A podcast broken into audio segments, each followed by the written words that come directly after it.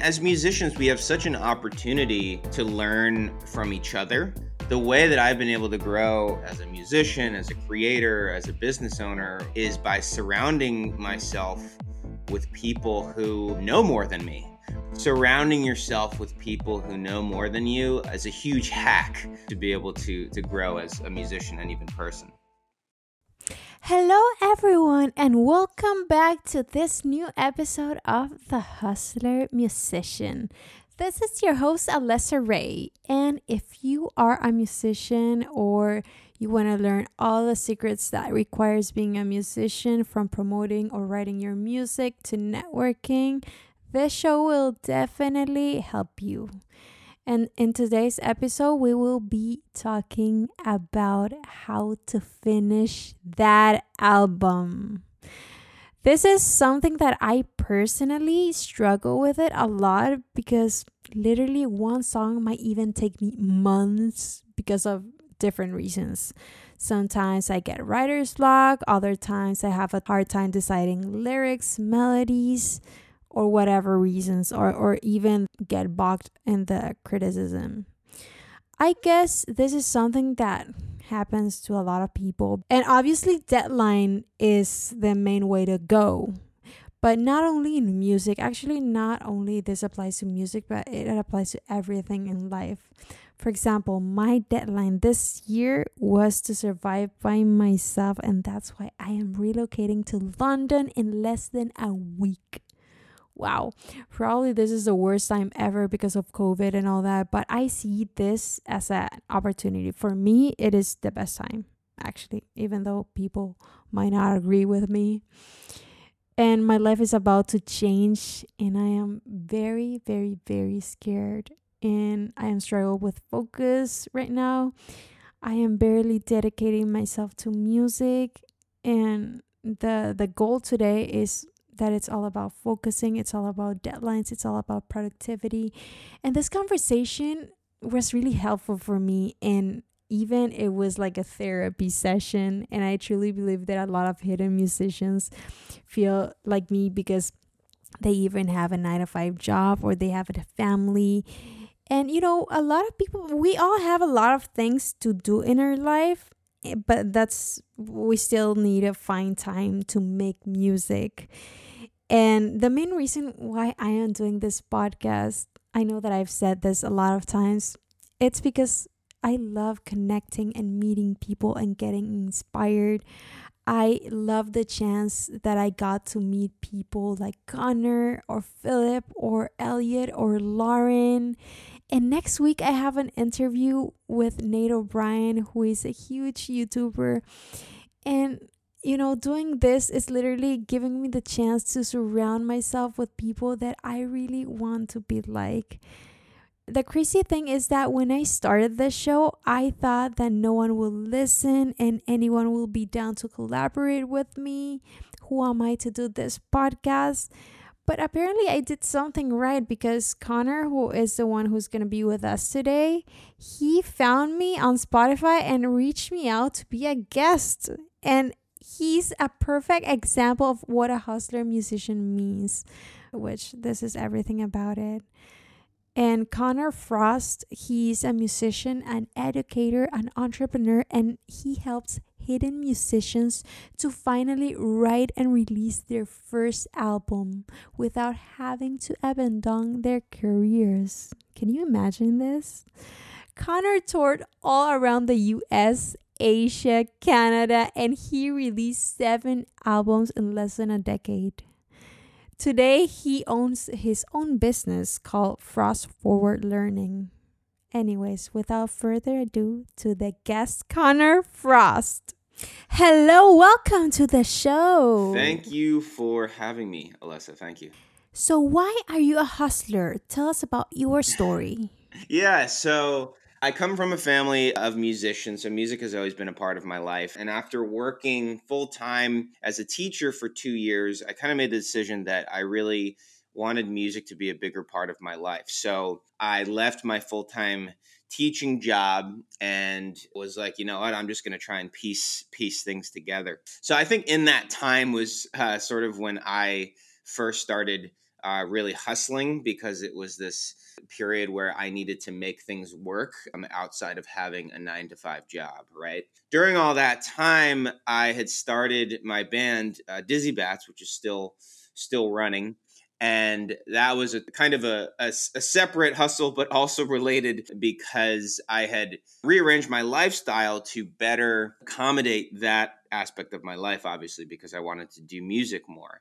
In doing that uh, started to go on tour started to record fairly regularly there was a couple years where we were putting out something every year. So just made the adjustments to kind of accommodate that hustle. Uh, you know altogether really pushing the education side of things, the tutoring side of things in order to support to support the music.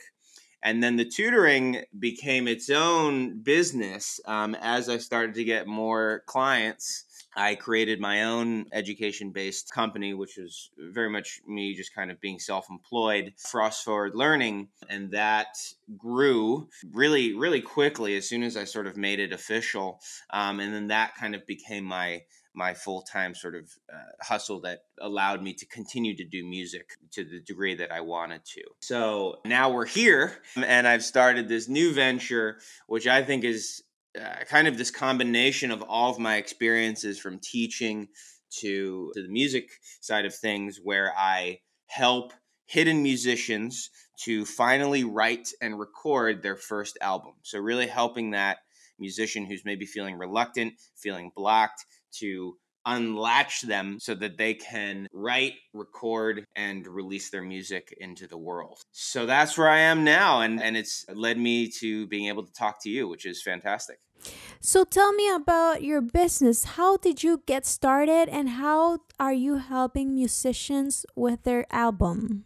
A year or so ago, I think it was a year, maybe a year or two ago, a client of mine, a guitar student of mine, uh, brought up this idea of like life coaching and, and told me that she thought it would be uh, something for me to look into. And I had no idea what that was. It like did not sound real. It did not sound like a real thing.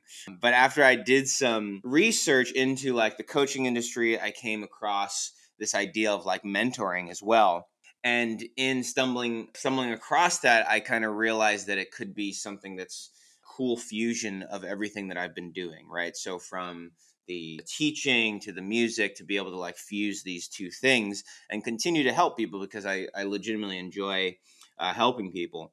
Uh, so then I hired a business coach to kind of help me flesh out uh, this this overall idea, and we settled on helping the hidden musician just based on my experiences um, the fact that i had really done everything on my own in terms of my music and really paved my own way. We felt that you know this would be a, a cool niche to kind of focus in on. And i think just the idea of helping someone come out of their shell and release something that's so like so powerful and so personal to the world to be able to like be a part of that was uh, an idea that was was very exciting to me you know led me to creating the business you know, how do you know if music is for you? Because, you know, sometimes we have like nine to five jobs and we don't know how to distribute our time and we don't have that much time to dedicate to our craft. Right.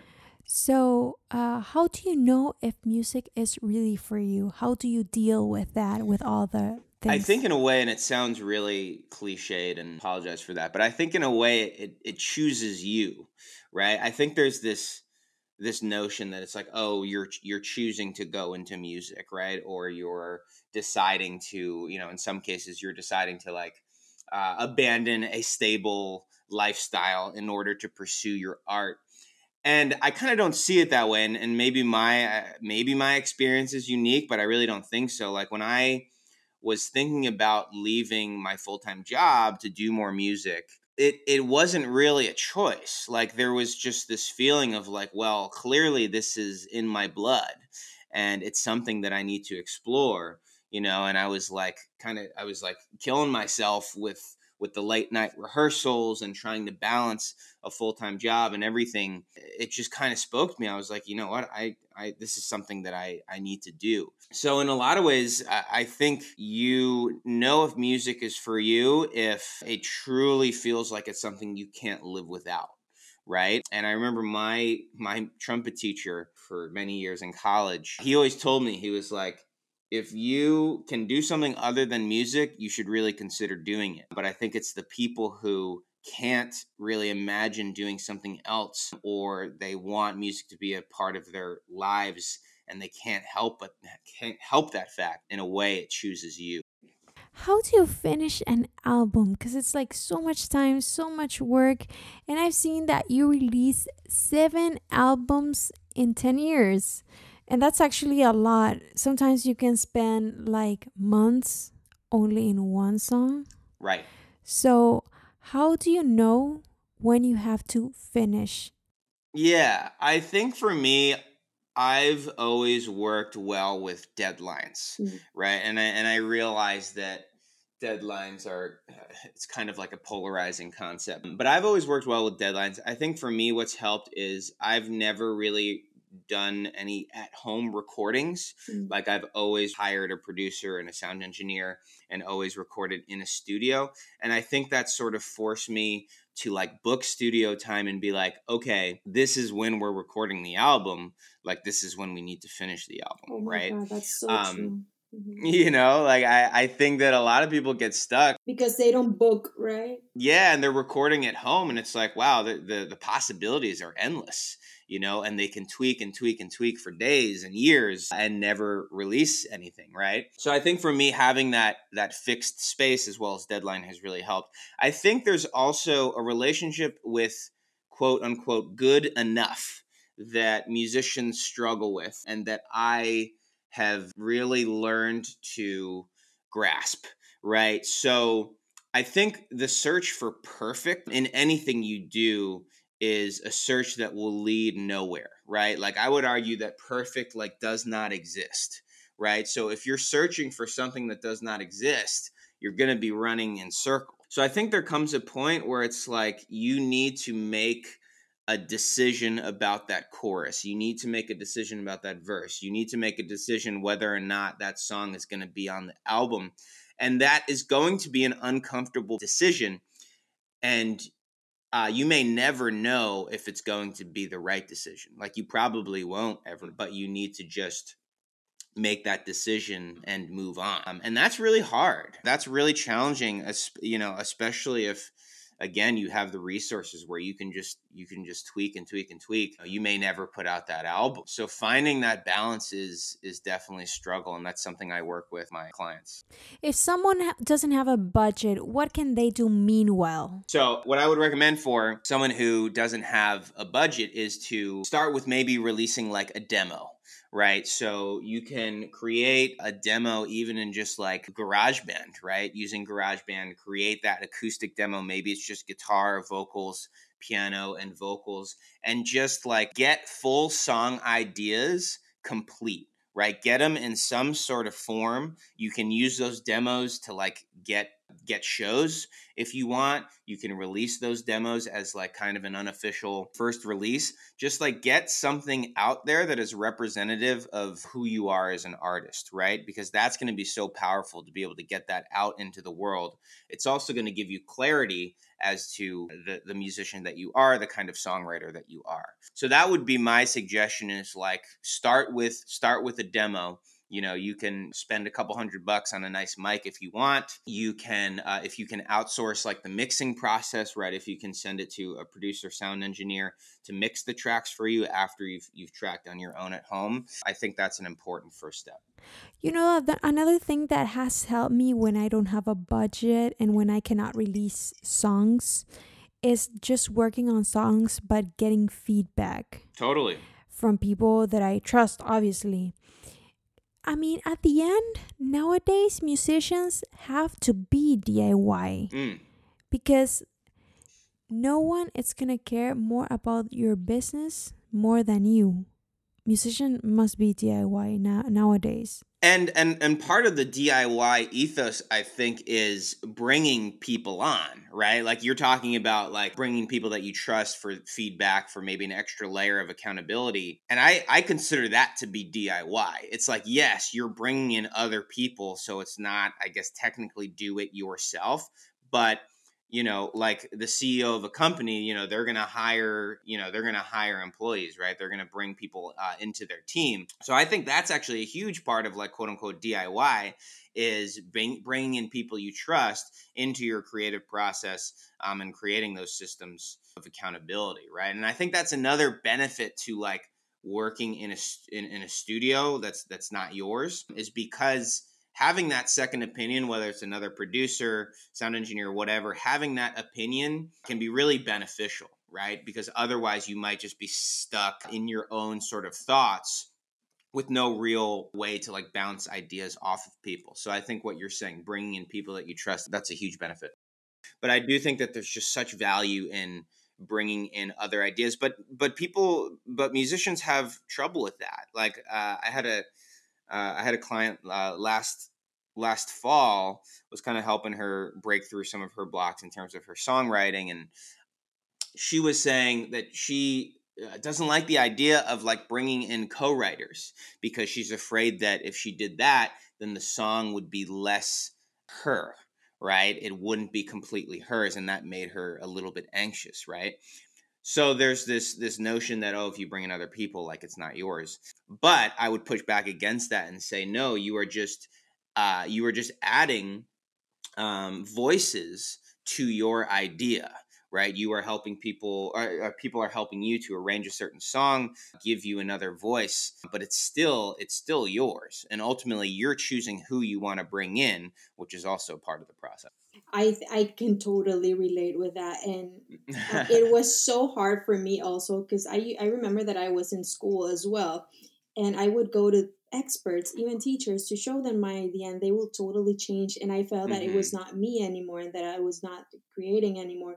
But right. I would say that that's that's a good thing because the teachers and the experts are taking you from your comfort zone because mm-hmm. otherwise you're never going to grow you know if if they totally. don't change and if you if they don't shake you you're never going to grow. And then after that right. experience you can do another song that probably yeah it's still yours but that you're taking their feedback and that learning from the previous uh, song that you did with them.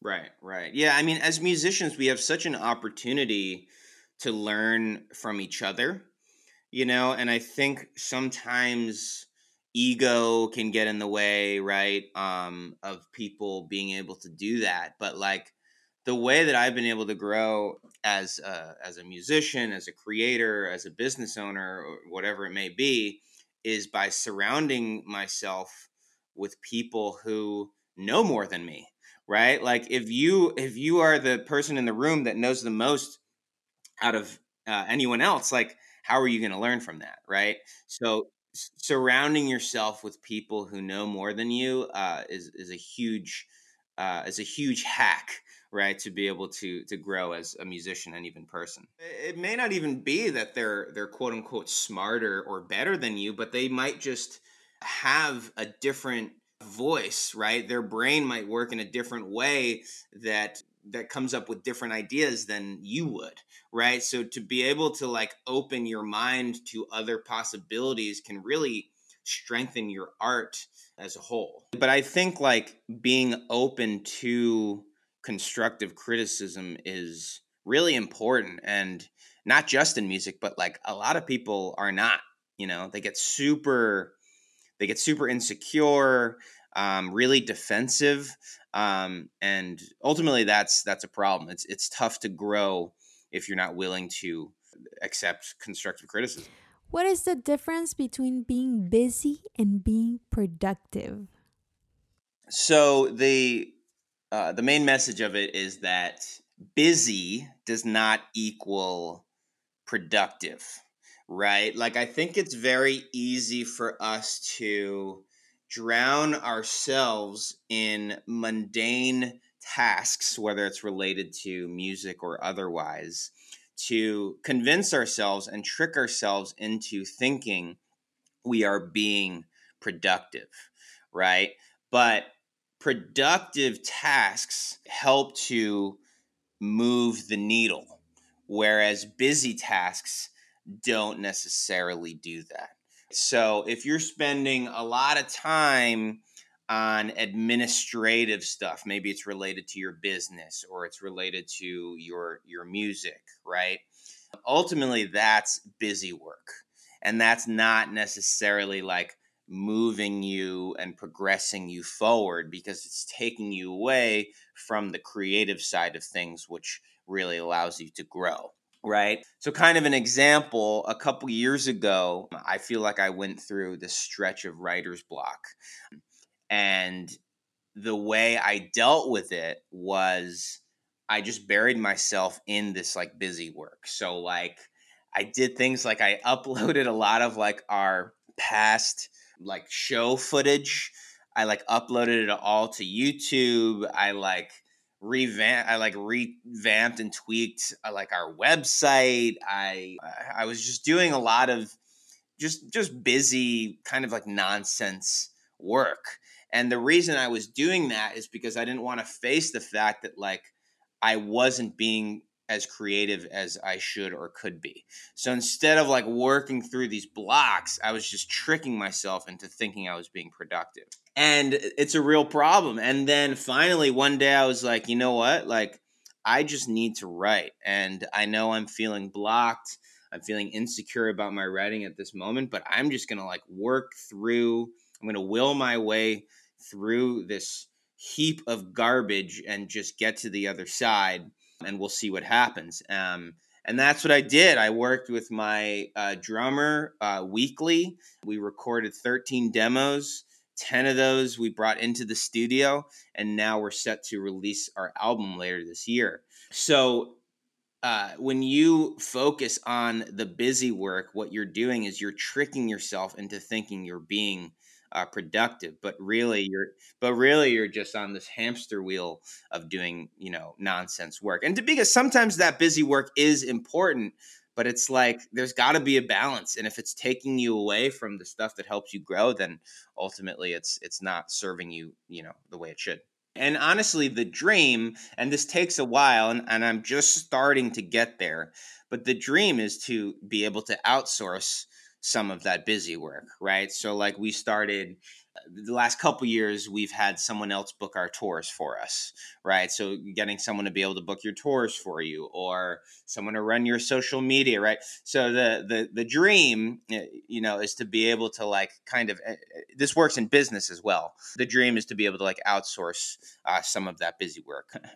And actually that busy work can give you even more writer's block right yeah, absolutely. Like, because you're not doing anything to break you out of that block or to, to to break through those blocks because you're just again you're just tricking yourself into thinking that you're being productive but really you're just uh, drowning yourself uh, in in more mundane work so you know sometimes you're creating but ideas are not coming uh, do you think you're still productive even though the ideas are not coming? Yes, because I think that you know you have to think of this as like a long game, right? So like maybe the ideas aren't coming then and there, but going through the process of trying to break through those blocks as painful as it is, like you never know, like that process could be helping you kind of down the road, right? Like maybe that session where that's painful, maybe that's helping you, you know, uh, a couple months down the line to come up with an idea that you wouldn't have come up with had it not been for that painful session, right? So I think that, yeah, exercising your creativity is super important regardless of like how painful it is, right? And there are non, I, I do think there are non painful things that you can do, like journaling, for example right? That's a relatively like low, low out, low creative output activity that you can do, right? Because you're basically just like anything that's coming to your mind, you're you're broadcasting right out into your journal or whatever else. So that's a really good exercise because you aren't putting pressure on yourself, or you shouldn't at least be putting pressure on yourself to be creative. Like you're just trying to get your thoughts out there, right? I also think reading is another great thing people can do if they're stuck, right? Like there are so many times, especially now in quarantine, like where I, I find myself reading more, which is which has been really great. Is like if I don't feel inspired or I'm feeling stuck or whatever, even just reading for like 30 minutes. What about podcasting? podcast pod, no podcast too absolutely podcast too listening to podcasts any sort of any sort of uh, uh consumption that's you know uh, not totally mindless like television you know? So yeah like podcasts and books can really like exercise your brain and and open you up to new ideas when you're feeling stuck. You know many people when they don't feel creative they say i don't want to force it i don't want to force it. What do you think about that if ideas are not coming should they force it? Um so i i totally get that feeling and i've definitely been there myself. Um i think there's a balance right? Like if you don't want to force it, quote unquote.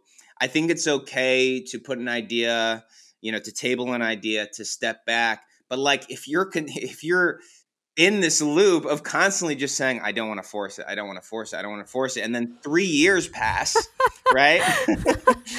three years pass and you haven't created anything, um, then that's a problem, right? So so I think that's where the the and you know and that's something I went through. You know, I said, "Oh, I don't want to force it. I don't want to force it." And and you know, and then finally one day I was like, "You know what? Maybe I do need to force it." Um, so yeah, I think as long as that there, there's self awareness there, then then it's fine. But that's where I think doing activities like journaling, reading, or co-writing, right, collaborating with someone else, uh, maybe like playing in a band that where you're not writing but you're at least being ex, you know exposed to like other musical ideas i think that can be really good. You know uh, I, I think is is a way to go but yeah you just got to be careful of you know you just got to be careful because you know three years could pass and you're still in the same position. And i think that we tell ourselves that like i don't want to force it i don't want to force it because we're we're afraid of what might come out or yeah to face it and we're afraid of like what might come out or not come out right? Like we don't want to deal with we don't want to deal with this idea that like creativity is not fun. Like that's terrifying to us but it's like maybe sometimes it isn't fun. Like maybe maybe there are going to be times where you know we, we have to just kind of battle through. Um, so yeah it's definitely a balance. I also read about music outlets in your blog oh like find like music as an outlet yes yeah, yeah, yeah. So, um, yeah, I, I just think that music is a form of self expression, right? And therapy in a lot of cases, you know? And I think that we've been given this gift to express ourselves in a way that is so unique and beautiful. To not exercise it can be, it just seems sad to me, you know, because it can be such a powerful powerful tool um, to work through your emotions to feel better that it, it can just be such a great yeah it can be such a great outlet. And a lot of people i've talked to whether they're you know their their uh, clients or just friends or, or whoever else a lot of them said like yeah like music is my therapy you know like if they're working a nine to five job they come home and they play guitar for two hours like that is their outlet right? That is their way to kind of blow off steam, their way to unwind. Um, and that I just think that's so powerful. And I think we all have this, we all have a right to self expression. And if we have music at our disposal to do that, like that is a really incredible thing. And we should feel very lucky that we have that you know sometimes a lot of people have like nine to five job then they come to their homes and they are exhausted and that can be a resistance for people to stop doing music. Totally. What habits do you recommend them to have? I think there's this pressure that people put on themselves to like create or play music every single day right? Like you hear a lot of experts say that. They're like oh you got to do it every day. You got to do it every day. And i i I kind of push back on that a little bit, you know, because I think ultimately that's just not feasible for a lot of people. And if that's the pressure they're putting on themselves, then ultimately they're setting themselves up for failure. So, my advice to someone who is in uh, a nine to five job, uh, like I was not too long ago, is to really schedule times in your week where you feel like you could have one or two hours like uninterrupted where you can devote your time to music right? Because i actually think that a focused like two or three hours is going to go a long way versus just like trying to you know daily kind of get in there and you're like exhausted trying to uh, trying to get your music in just for the sake of saying that you you did right?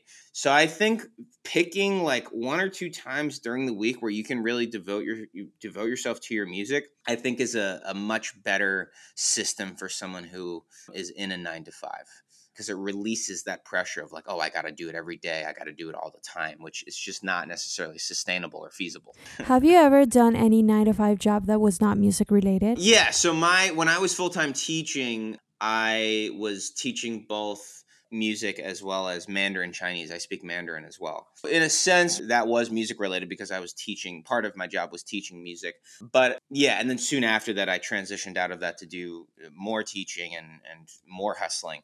Before that, I mean, in high school and college, I worked at uh, Friendly's. I don't know if you're familiar with Friendly's, but it's basically like, it's basically like a glorified McDonald's. And I was a server there starting my senior year of of high school. But other than that, a lot, you know, a lot of my a lot of my non music stuff has been related to teaching, has been related to uh, education, and now, of course, mentoring. Being a server for a few years there, um, that was definitely definitely an interesting experience, and I'm I'm so happy that I had that experience. But I, you know, I don't I don't miss it.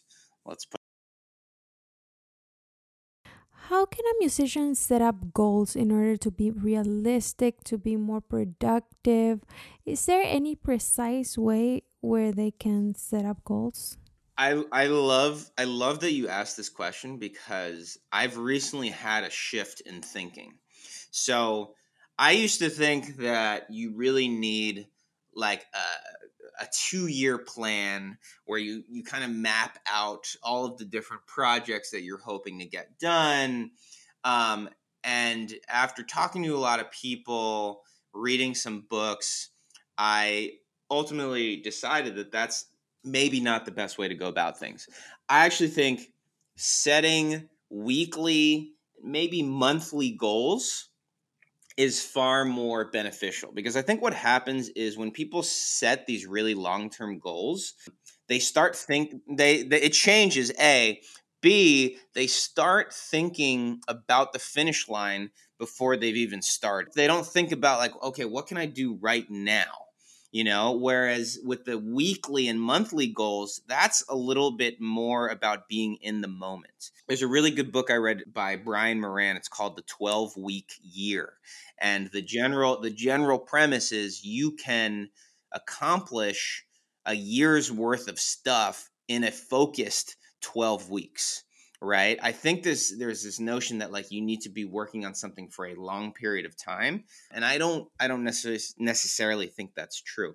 So in terms of goal setting my recommendation is to each week set three different things that you three different tasks that you want to get done by the end of the week. And you don't even need to schedule them necessarily but just schedule just just pick those three things that you want to get done by the end of the week and then at the end of the week give yourself like a check-in like okay what did i get done this week what didn't i get done this week and uh, kind of go on from there. So I've had a shift shift in thinking, going from the idea of the long term goal, which I would argue maybe is not the best course of action, and really thinking more short term. Mm, correct, because yeah, long term, especially sometimes you go to job interviews or whatever. How do you see yourself in five years? I mean, how how would you know that you you would have totally? To- I mean, we we've been conditioned. We've been conditioned to to uh, think about the future, right? To save money.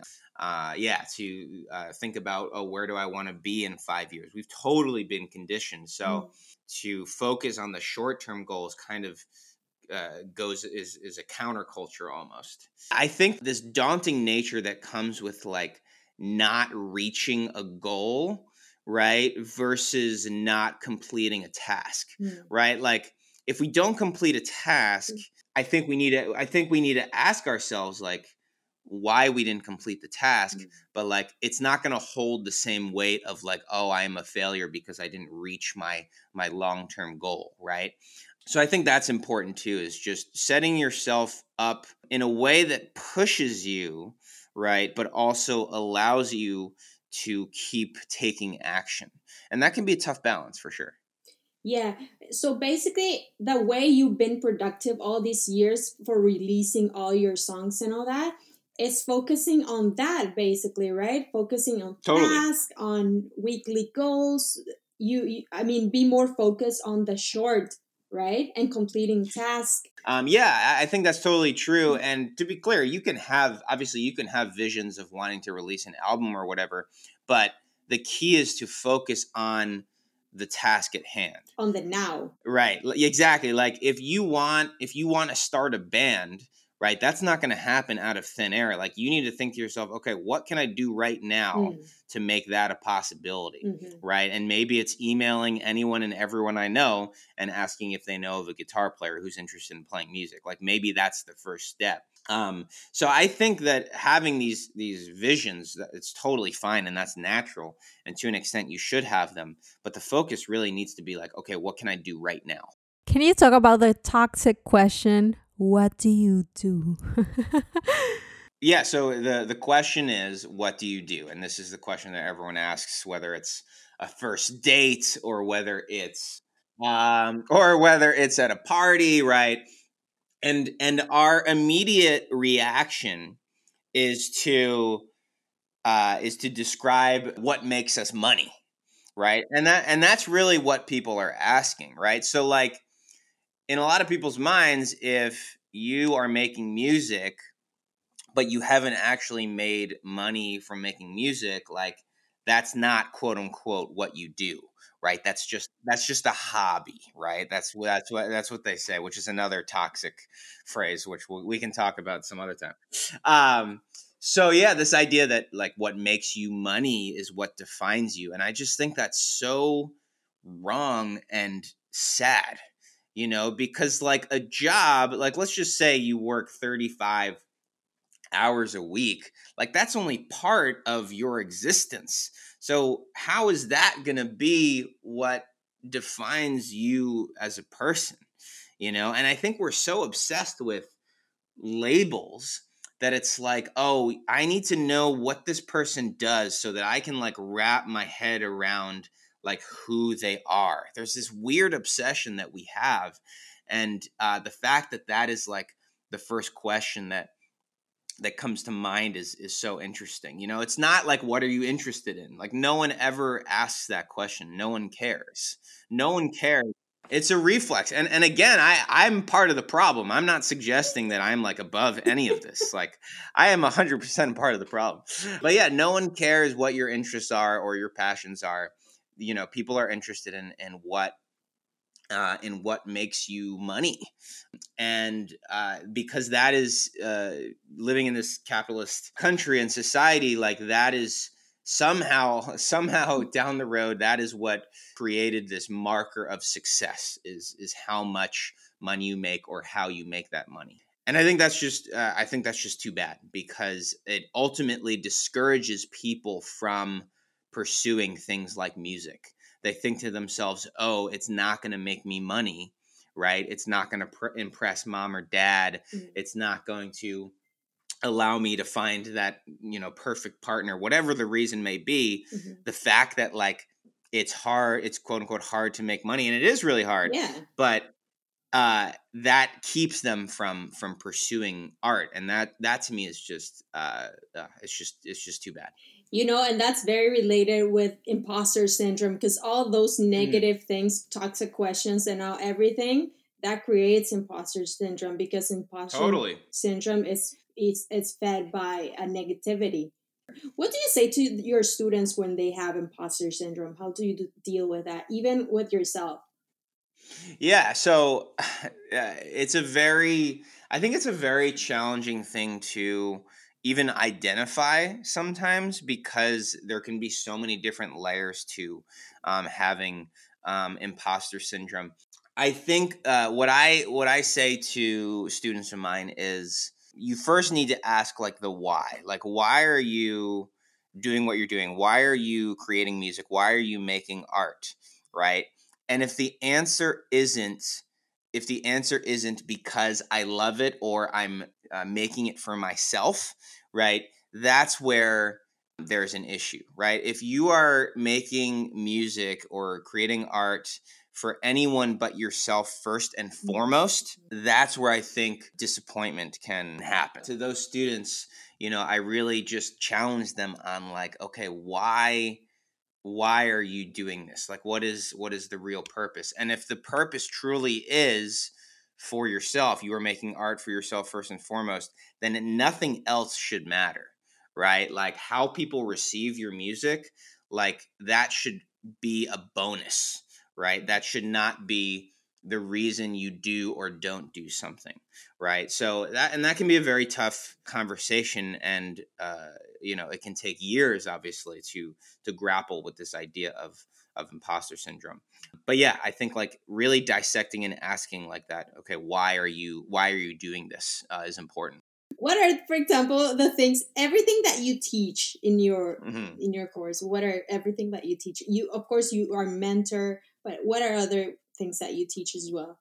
I think the the art of uh, like organization and allocation of energy is important, right? Like again, it's similar to like what we talked about earlier, uh, busy work versus like productive work. Like there was uh, someone I was working with uh, last fall, and he just had way too many projects you know like he was in a band he um, he wanted to like start a, a, private teaching practice he had a solo project and in working with him we had to go through each project and really be like okay what what is most important to you because that is where you should be spending your energy and also like you need to be spending energy on things that you can actually control right so like he was getting a little bit discouraged by certain things that were like happening at his day job, right? And those things were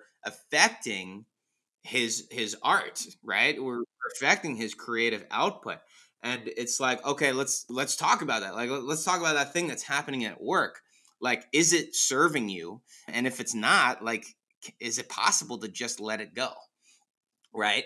So it's just so crazy how with something like music which seems very tangible and like separate it's so uh, a part of everything else in someone's life so ultimately like if someone is having trouble making music like it's probably coming from from a, a, different place that like is seemingly unrelated to music right so i think that's a lot of what i uh, teach is okay where can where can we be spending your energy so that you can ultimately uh, create um, the way you want to create. Prioritizing because you can have many projects, but totally, you know, one thing at a time. It's it's okay, fine with, with having many projects, but it's like focusing on one thing at a time, right, and finishing. Yeah, and, and totally, and not letting, like, not letting that situation at work really uh, affect you because if you're if you're letting that affect you you know it's going to have a negative ripple effect you know and it's hard i'm not saying i'm not saying any of this is easy just for also uh, to to elaborate a little bit on the question you know what else do i teach? Um, i provide a little bit of introduction into like uh, booking uh, booking your own tour and also like running your own running your like diy pr campaign. so you know if, if someone's interested in like getting their band out on the road or uh, doing like a solo tour you know i provide them with the the steps like a very a very comprehensive like step by step process as to like how to do that how to follow up how to make sure you're getting the best possible shows um, this and that and then for the diy pr campaign really being upfront about like okay if you do a DIY PR campaign, there's a good chance you're not going to get on like these huge blogs, mm-hmm. but you will find these like mid tier blogs that are willing to feature your music. And it's not even so much about like finding a new audience as it is about just uh, coming across uh, your music coming across to your own audience in like a professional way where they can like read about your music and everything that you're doing. Um, so I, I introduced that uh, to them as well there was this belief for a while that like you know getting pr was all about oh like oh getting the getting that you know gold right up mm-hmm. so that so and so could d- discover you and and maybe that's and maybe that's true Um, but I think PR, at least for us, has been more about just uh, displaying you know our work in a professional way that our audience and potential audience members can consume. Is there something that you want to promote? So once again my name is connor. Um, i help hidden musicians to write and release their first record without having to abandon their careers. Um, i've put together a special link actually um, so if you go to connorfrost.com, C O N N O R F R O S T dot com slash the hustler musician, you can contact me directly via a contact form. And in return i will give you a checklist and guide which will help you to uh, start and end or finish your song right? So it'll be a checklist to really get you uh, to that that finish line um, in terms of that song idea. Um, and from there you'll have the option of booking a 30 minute uh, what i call just start one-on-one session with me where we will outline three action steps that you can take right now so that you are uh, creating music in the moment. So that's the best way to get in touch with me. Also, Instagram at Connor L. Frost, C O N N O R L Frost, is a good way to contact me. I respond to DMs and all that, um, so you can link up with me there as well. Thank you so much, Connor, for coming to our show, bringing us so much value. So, here are some takeaways of what you just said. Number one, Music chooses you. If it truly feels that it's something that you can't live without, then it's for you. Number two, the way to finish an album is by booking. Deadlines or booking are the key. Number three, if you don't have a budget to release music, start with a demo. Get full songs ideas complete. Number four, a huge part of DIY is bringing people that you trust to your creative process, creating that system of accountability. Number five, surrounding yourself with people who know more than you is a huge hack to grow as a musician and even as a person. Number six, being open to constructive criticism is really important. Number seven, busy does not equal productive. Eight, if you feel that ideas are not coming, you are still being productive. Exercising your creativity is super important, as painful as it could be. Journaling, reading, and even podcasting can help you feel unstuck in your creativity. 9. Music is a form of self expression and therapy. We all have the right of self expression. Number 10. Setting weekly and monthly goal and completing tasks is much more beneficial. Thank you so much, guys. I'll leave you with a song of mine and see you next time.